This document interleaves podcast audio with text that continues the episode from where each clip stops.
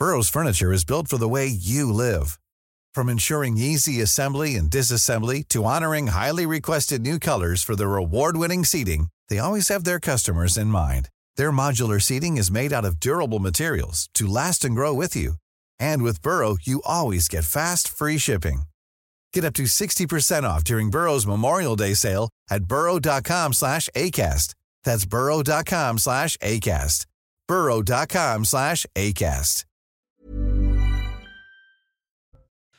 Après les tensions, la réconciliation. Emmanuel Macron a repris l'avion pour Paris après trois jours en Algérie. Désormais, les deux pays vont pouvoir agir ensemble, a affirmé le chef de l'État. Les détails dès le début de ce journal.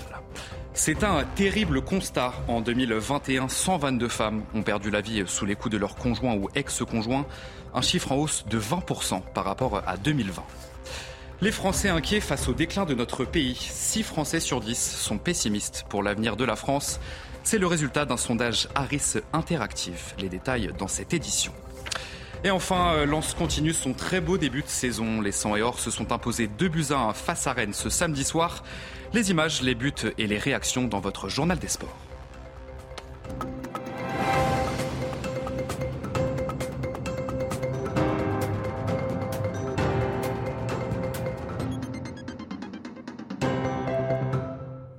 Bonsoir à tous, soyez les bienvenus dans l'édition de la nuit. Paris et Alger désormais réconciliés. Après une visite de trois jours en Algérie, les relations entre les deux pays vont repartir de l'avant, a affirmé le chef de l'État. Signe de leur bonne entente, le président algérien a raccompagné Emmanuel Macron au pied de son avion. Une visite qu'Abdelmajid Tebboune juge excellente et réussie. Mathieu Après les tensions, la réconciliation. Paris et Alger scellent un nouveau pacte de coopération l'aboutissement de trois jours de visite pour Emmanuel Macron. Je pense que ce rapprochement va nous permettre d'aller très très loin. Concrètement, les deux pays vont créer un haut conseil de coopération. Il se réunira tous les deux ans pour examiner des questions régionales et internationales. Une commission mixte d'historiens sera aussi mise en place dans les prochaines semaines pour apaiser les tensions liées à la colonisation française. En décidant pour la première fois de notre histoire là aussi de mandater ensemble des historiens, mais surtout ensemble d'ouvrir, de restituer les archives, de traiter, et c'est évoqué dans la déclaration, tous les sujets sensibles de part et d'autre. Tous les sujets sensibles. Concernant les flux migratoires, Emmanuel Macron a annoncé aussi un partenariat renforcé. Je crois que nous avons clarifié les sujets, avec une volonté partagée de traiter les questions de sécurité qui devaient l'être, de lutter contre tous les trafiquants, mais en même temps de permettre à celles et ceux qui ont une activité, un cœur, des intérêts, des envies et des ambitions pour les deux rives de pouvoir circuler plus facilement. Signe de cette nouvelle entente, le président algérien a raccompagné Emmanuel Macron jusqu'à son avion avec les honneurs militaires.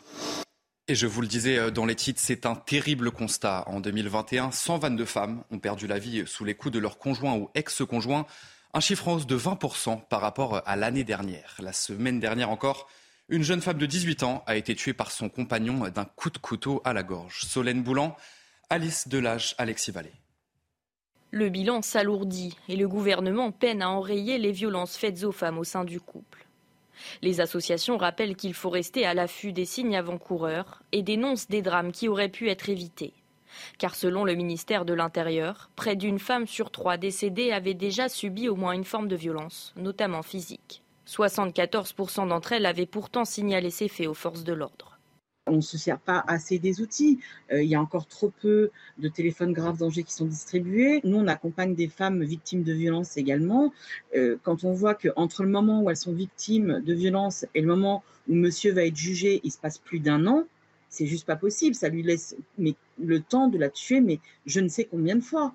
Sur les 122 femmes décédées sous les coups de leurs conjoints, seules trois d'entre elles bénéficiaient d'une protection connue des forces de l'ordre.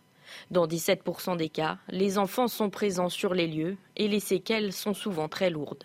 Ces enfants-là seront les potentielles victimes ou potentiels bourreaux de demain.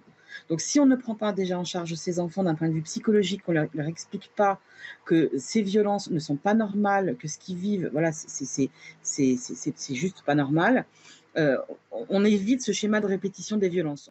En 2019, le Grenelle contre les violences conjugales avait débouché sur une quarantaine de mesures. Malgré un bilan mitigé, le gouvernement assure en faire une priorité du quinquennat. On voulait aussi vous parler de ce témoignage édifiant, celui d'un professeur de lettres qui a enseigné dans plusieurs établissements des zones sensibles en région parisienne. Dans son livre Ces petits renoncements qui tuent, il alerte sur la progression du salafisme dans les écoles de la République. L'ouvrage sort dans quelques jours. Marie Conan, Quentin Gribel. C'est un professeur qui témoigne anonymement. À l'origine de son livre, l'attentat commis à l'encontre de Samuel Paty en octobre 2020. Je savais que cela arriverait un jour. Le fanatisme qui a mené à ce lâche assassinat, je l'ai vu grandir et prendre ses aises à bas bruit dans l'école de la République. Samuel Paty, ça aurait pu être moi. Car pour cet agrégé de lettres, l'enseignement est devenu compliqué. Passé par plusieurs établissements réputés difficiles en région parisienne, l'homme de 55 ans évoque un manque de mixité territoriale. Les élèves se sont oubliés, abandonnés par la République, et en réaction, ils se jettent dans le salafisme un obscurantisme qui mène à la méfiance et à l'hostilité vis-à-vis de ses cours. C'est cet élève qui, après avoir visionné un reportage sur les mariages forcés en Inde, explique que les femmes sont sur Terre pour obéir aux hommes et la classe ne bronche pas. Ou bien encore ces deux jeunes filles qui se présentent recouvertes d'un voile intégral pour une sortie scolaire au musée. Quand je leur demande de le retirer, je me retrouve accusé de racisme contre l'islam. D'après l'enseignant, une forme de peur s'est installée dans les salles de classe, mais il l'affirme, il n'a jamais pensé à démissionner pour autant. Autre sujet de l'actualité, aucun quartier de la capitale n'est épargné par les trafics de drogue. Nous sommes allés dans le très chic 16e arrondissement de Paris, où les habitants côtoient au quotidien dealers et consommateurs. Malgré les alertes lancées à la police, les riverains ont le sentiment que la situation euh, s'est aggravée et certains pensent même à quitter la ville. Un sujet de Jeanne Cancard et Solène Boulan. Regardez. Devant ce café du 16e arrondissement de Paris, à toute heure de la journée, plusieurs individus sont rassemblés. Sur cette vidéo de caméra de surveillance, on assiste à un échange discret au coin d'une rue connue pour être l'un des principaux points de trafic du quartier. Des scènes de deal auxquelles sont confrontés quotidiennement les riverains. Thomas habite à proximité de l'un de ces lieux de vente. Pour sa sécurité, il témoigne sous couvert d'anonymat. Ils font des transactions, alors vous voyez des petits échanges, une pseudo poignée de main avec un échange de billets, puis on repart avec un sachet. Quand je passe avec mes enfants, ben maintenant je fais des détours. Des gens qui habitent dans des HLM, qui n'osent plus inviter des gens.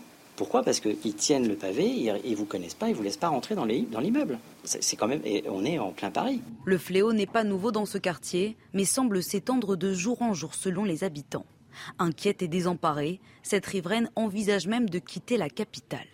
En tant que femme, je ne suis pas à l'aise de sortir toute seule. J'ai le sentiment qu'ils n'ont absolument pas peur et que rien ne les arrête. Je pense qu'ils se disent c'est nous qui faisons la loi et on fait ce qu'on veut et les gens n'ont qu'à partir. Pour Francis Piner, maire du 16e arrondissement de Paris, le manque de fermeté de la justice rend impossible l'endiguement du trafic. Quand on me dit par exemple qu'il y a des gens qui dealent avec des bracelets électroniques visibles à la cheville, ça pose le problème du fait que les juges d'instruction comme les juges d'application des peines, n'ont pas une police de l'application des peines et du contrôle judiciaire.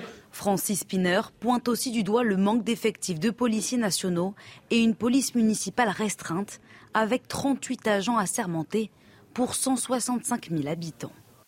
Les Français inquiets face au déclin de notre pays. C'est le résultat d'un sondage Harris Interactive qui révèle que 6 Français sur 10 sont pessimistes pour l'avenir de la France. Le pouvoir d'achat ou encore l'environnement font partie de ces inquiétudes. Les précisions signées Michael Martin. Si dans un contexte de sortie de crise sanitaire, les Français expriment moins d'inquiétude que l'an dernier, les points de préoccupation restent nombreux. 86% des personnes interrogées se disent inquiètes face au dérèglement climatique. Le pouvoir d'achat arrive en deuxième position des inquiétudes avec 85%, une hausse de 14% par rapport à 2021. Mais à choisir entre écologie et économie, les Français privilégient le porte-monnaie. Oh, vous savez, à l'heure actuelle, le porte-monnaie, c'est sûr. Je sacrifie quelques futilités, mais les bases, non. Je crois que je fais un, équilibre entre les deux. Je ne suis pas écologiste à tout craint, mais je fais attention à un certain nombre de choses. L'avenir des jeunes, la délinquance ou encore le niveau d'impôt restent des préoccupations importantes. L'idée d'un déclin de la France est partagée par 60% des personnes interrogées, un nombre qui monte à plus de 80% pour les sympathisants RN et Reconquête. J'ai l'impression que tout est en déclin, dans les autres pays progressent plus et nous on, tombe. Et il y a des choses qui sont à, revoir, des choses qui fonctionnent plutôt bien et qui ont fait leur preuve. Ça peut être, ça peut être positif de se dire qu'on est en déclin pour mettre des choses en place. La défiance à l'égard des responsables politiques reste-t-elle forte? 59% des Français estiment que la démocratie s'est dégradée ces dernières années. Une hausse du mécontentement envers le fonctionnement démocratique qui pourrait pousser 85% des personnes interrogées à participer à au moins un mouvement de protestation. Et on en vient à la crise énergétique en France. Le prix de l'électricité continue d'augmenter et bat même de nouveaux records. Le mégawatt vaut désormais 1000 euros. C'était 85 euros il y a seulement un an. Une situation très inquiétante. Mais Bruno Le Maire s'est montré plutôt rassurant ce samedi. Il a affirmé que la hausse des tarifs sera contenue en 2023 et face aux pénuries qui pourraient toucher la France dès cet hiver, EDF anticipe, mettant en place de nouveaux contrats. Les explications signées Solène Boulan. Ce nouveau contrat, il consiste tout simplement à baisser le chauffage certains jours lors des pics de demande liés au froid. On en parle depuis euh, plusieurs semaines. Le risque d'une pénurie euh, d'électricité augmente pour cet hiver. Alors le gouvernement cherche à réduire la tension autour de l'approvisionnement électrique. Dans ce nouveau contrat proposé par EDF, il y aura donc 20 à 30 jours dits rouges par an, des jours de grand froid où il faudra réduire, voire stopper votre consommation. Alors fini les cuissons au four ou les machines au risque de payer beaucoup plus cher. Vous serez prévenu la veille du pic par SMS et si vous consommez le jour J, le tarif sera alors beaucoup plus élevé que durant les autres journées. Mais en échange, les clients volontaires paieront un tarif plus avantageux à l'année. L'idée prend déjà racine au Royaume-Uni où on a déjà pensé à récompenser les plus économes. Ceux qui ne feront par exemple pas de machine entre 17h et 20h pourraient recevoir jusqu'à 6 livres, soit environ 7 euros par kilowattheure utilisé en heure creuse. Les autorités espèrent voir le projet aboutir d'ici à la fin octobre il n'y a pas que le prix de l'énergie qui augmente. Vous l'avez sans doute remarqué dans les supermarchés. Le prix du lait a augmenté de plus de 6% en un an. À l'origine de cette hausse, la sécheresse qui touche le pays depuis le début de l'été. Et les éleveurs préviennent, les prix vont encore augmenter. Thibault Marcheteau, Quentin Grébel. Dans cette ferme à Richebourg, dans le Pas-de-Calais, on distribue du foin pour nourrir les bêtes. Habituellement, à cette période de l'année, ce sont l'herbe et les rendements de maïs qui sont la base de l'alimentation des ruminants. Mais la sécheresse estivale a obligé l'agriculteur à entamer son foin, pourtant prévu pour cet hiver, et à prendre une décision radicale. Bah, c'est par principe euh, des vaches qui vont être vendues parce qu'elles ne pourront pas être nourries. Donc qui dit vendre des vaches dit donc euh, moins de lait pour l'année prochaine. Donc encore un peu plus de tension sur les produits laitiers l'année prochaine à partir de 2023. Face à cette situation, plusieurs fédérations agricoles ont alerté l'État estimant avoir besoin de 2 à 4 milliards d'euros pour compenser les pertes de production. On a une, euh, distribution qui est puissante et qui fait pression, euh, pression sur les prix. Et on a beaucoup de difficultés. Et finalement, c'est toujours le producteur euh, qui est impacté parce que c'est le dernier maillon de la chaîne. En attendant des aides supplémentaires, le ministre de l'Agriculture, Marc Fesneau, a déjà annoncé le déclenchement du régime de calamité agricole qui va permettre d'atténuer, au moins en partie, les pertes estivales. Elisabeth Borne s'est exprimée ce samedi au sujet justement de l'inflation. Depuis Metz en Moselle, la Première ministre a affirmé que les prix allaient encore augmenter dans les prochains mois. Et face à cette situation plus qu'inquiétante, le gouvernement veut bien sûr protéger les plus fragiles. On l'écoute. La hausse des prix touche directement les Français. Grâce aux mesures prises par notre majorité, elle est plus contenue que chez nos voisins européens, mais les prix vont continuer à augmenter. Nous devrons continuer à protéger les plus fragiles, mais une fois encore, nous devrons inventer de nouvelles réponses, car les finances publiques ne peuvent seules faire face à ces bouleversements. Et allez, euh, c'est la fin de l'été, mais on va terminer ce journal sur une bonne nouvelle. Malgré l'inflation et les incendies, la France enregistre un très bon bilan touristique cette année. Mais vous allez voir que les touristes ont quand même un petit peu changé leurs habitudes. À la Baule, un reportage signé Mickaël Chailloux et Jean-Michel Decaze. Regardez. Quand vient la fin de l'été sur la plage, dit la chanson, c'est l'heure de faire les comptes, répondent les professionnels du tourisme. En baie de la Baule, l'été ensoleillé rime avec fréquentation au taquet. Les touristes sont là en 2022 autant qu'en 2019 avant le Covid. Mais attention, ils ont changé leurs habitudes de consommation. On a eu énormément d'excursionnistes, c'est-à-dire de gens qui viennent à la journée, euh, contrairement à des touristes qui dorment au moins une nuit sur place. Et le fait est, c'est qu'ils viennent à la journée parce qu'ils ne veulent pas trop consommer et peut-être pas non plus réserver euh, des hôtels sur place. Ceux qui sont restés plusieurs jours ont plébiscité les locations meublées pour pouvoir se faire à manger à la maison. Pour autant, dans les restaurants, le ticket moyen n'a pas diminué. On n'a pas senti cet effet euh, peur, cet effet anxiogène. Non, les gens se sont fait plaisir encore une fois euh, cet été. Confucius euh, disait on se prépare au pire, on espère le meilleur et on prend ce qui vient. Bah, je crois que c'est ça en fait. Hein. Selon une enquête réalisée en août par l'Office de tourisme de la Baule-Guérande, 77% des professionnels observent un chiffre d'affaires stable ou en progression cet été par rapport à l'an passé. C'est la fin de ce journal, mais vous ne bougez pas, puisque tout de suite, nous avons rendez-vous pour votre journal des sports et on va revenir sur cette très belle victoire de Lens qui est impressionnant. En ce début de saison, Lens s'est imposé 2 buts 1 ce samedi soir. On en parle tout de suite dans votre journal des sports. Chose promise, chose due, on ouvre ce journal des sports avec de la Ligue 1 et la surprenante victoire de Lens 2 buts 1 à domicile face à Rennes. Deux buts signés Seko Fofana et Loïs Openda côté Lensois. Gaëtan Laborde a réduit l'écart pour Rennes. Après cette victoire, Lens prend provisoirement la tête du championnat de Ligue 1. On voit tout ça avec Benjamin Sautré. Un stade Bollard à l'unisson. Comme à son habitude, Lens peut compter sur son douzième homme face à Rennes. Si les deux équipes veulent enchaîner en Ligue 1, elles s'observent en première période. Un peu trop, rien à se mettre sous la dent. Il faut attendre la deuxième période pour voir les Lensois et Fofana faire chavirer leurs supporters à la 66e. Cinq minutes plus tard, Openda, très actif, fait le break.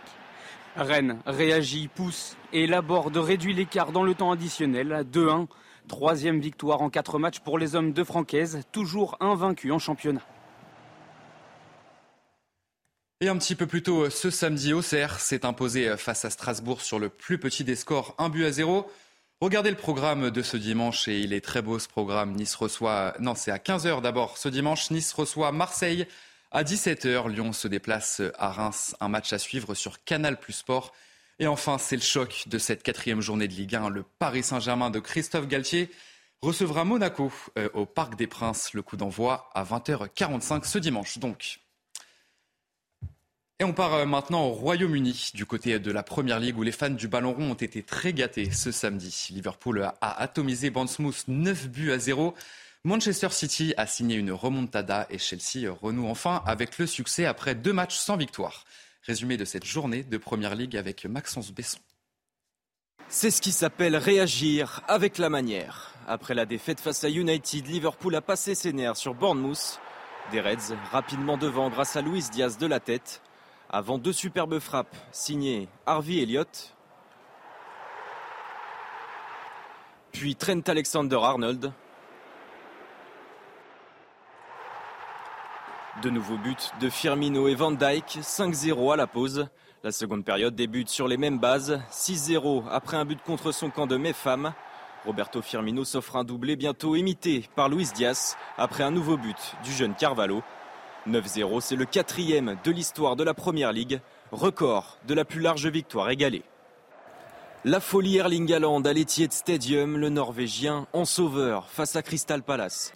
Manchester City menait 2-0 à la pause après des buts de John Stones contre son camp et Joachim Andersen. Déjà malmené la semaine dernière à Newcastle, les Citizens réagissent grâce à Bernardo Silva. Avant le festival Erling Haaland, d'abord bien servi par Phil Foden. Puis à la conclusion d'un beau mouvement au second poteau. Haaland fait ensuite parler sa puissance en résistant au retour de Joel Ward. Finition clinique pour le triplé. City s'impose 4-2 et est leader provisoire. Un ancien Citizen et une recrue tout autant en vue, Raheem Sterling a porté Chelsea face à Leicester. Un premier but sous ses nouvelles couleurs tout en réussite sur cette frappe déviée. L'anglais ensuite idéalement placé pour reprendre le centre de Rhys James. La réduction du score de Barnes ne change rien. Chelsea s'impose pour la première fois depuis la première journée. Et après le football, un petit mot de Formule 1. Max Verstappen a signé le meilleur temps des qualifications ce samedi à Spa en Belgique. Mais le pilote Red Bull, pénalisé euh, vendredi, sera rétrogradé à la 14e place ce dimanche. C'est donc l'Espagnol Carlos Sainz qui s'élancera en pole position. On voit tout ça avec euh, Peter Anderson. Regardez. Des pénalités qui changent tout à Spa. Si Max Verstappen a bien signé le meilleur temps des qualifications du Grand Prix de Belgique, c'est Carlos Sainz qui partira en pole position demain. En raison de changements d'éléments moteurs, la Red Bull de Verstappen en effet est reléguée au 15e rang, juste devant Charles Leclerc, lui aussi pénalisé. Sainz en profite donc pour s'offrir la première place sur la grille de départ. Il aura Sergio Pérez à ses côtés, suivent Alonso et Hamilton en deuxième ligne. Côté français, Esteban Ocon décroche le cinquième temps, mais lui aussi est sanctionné, il partira 17e. Pas de pénalité en revanche pour Pierre Gasly, sorti en Q2, il est finalement 12e. A noter que Bottas, Norris, Schumacher et Joe font partie des autres pilotes pénalisés. Ils s'élanceront eux aussi en fond de grille. Et on va terminer par parler des beaux résultats français. Ça fait du bien. Les championnats du monde de descente de VTT, les Français qui brillent à Auger en Haute-Savoie.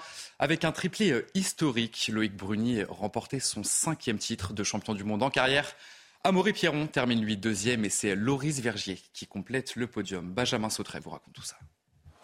Le drapeau bleu-blanc-rouge fièrement brandi, triplé français lors de la finale des championnats du monde de descente de VTT. Ambiance de folie à domicile au jet.